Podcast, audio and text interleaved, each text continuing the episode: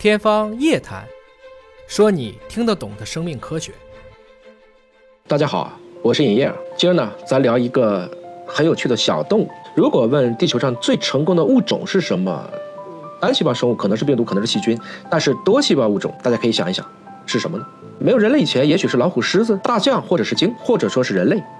但是从繁衍的角度来讲呢，在成功的物种里面，必然会有今天我谈的这个物种的一席之地。这个物种叫南极磷虾。南极磷虾一只不到两克，但是加在一起又有十亿吨的总生物量，这个可是要比全人类的重量的总和还要多。但同时呢，尽管它们是动物，却是食物链最底层的打工人。比如说刚才提到的鲸，特别是蓝鲸，它们是蓝鲸的主要的口粮。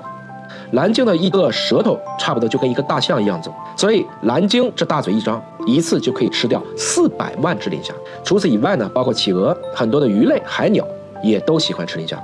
每年总共据估计啊，要吃掉三点一五亿吨的磷虾，能把它总生物量的三分之一吃掉。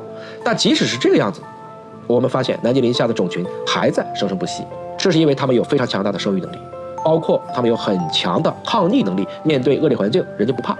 据估计，一只雌性的南极磷虾每次可以产生六千到一万枚卵，这些卵会慢慢的沉到大约两千米的海底进行孵化，这个地方基本上就没有天敌了，也可以为这个种群的复兴做好了铺垫准备。刚才讲过了，南极磷虾体型很小，一般长度加头去尾的也不超过六厘米，重量还不到两克，身体会时不时的发出黄绿色的这样的磷光，所以它就叫磷虾了。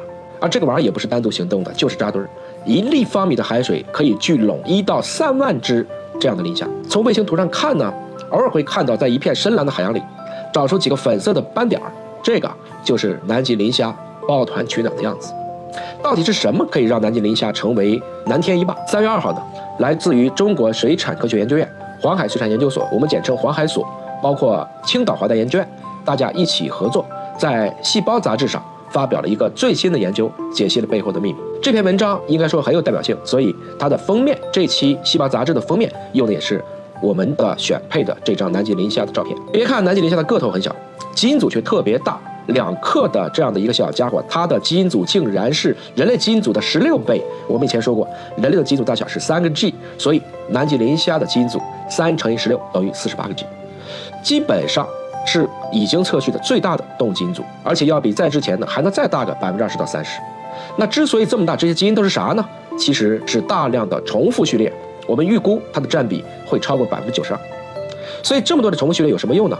或者这就是可以帮助它们更好的去适应南极的极端环境，演化出一套，比如说我们很多女生艳羡不已的主动瘦身特技。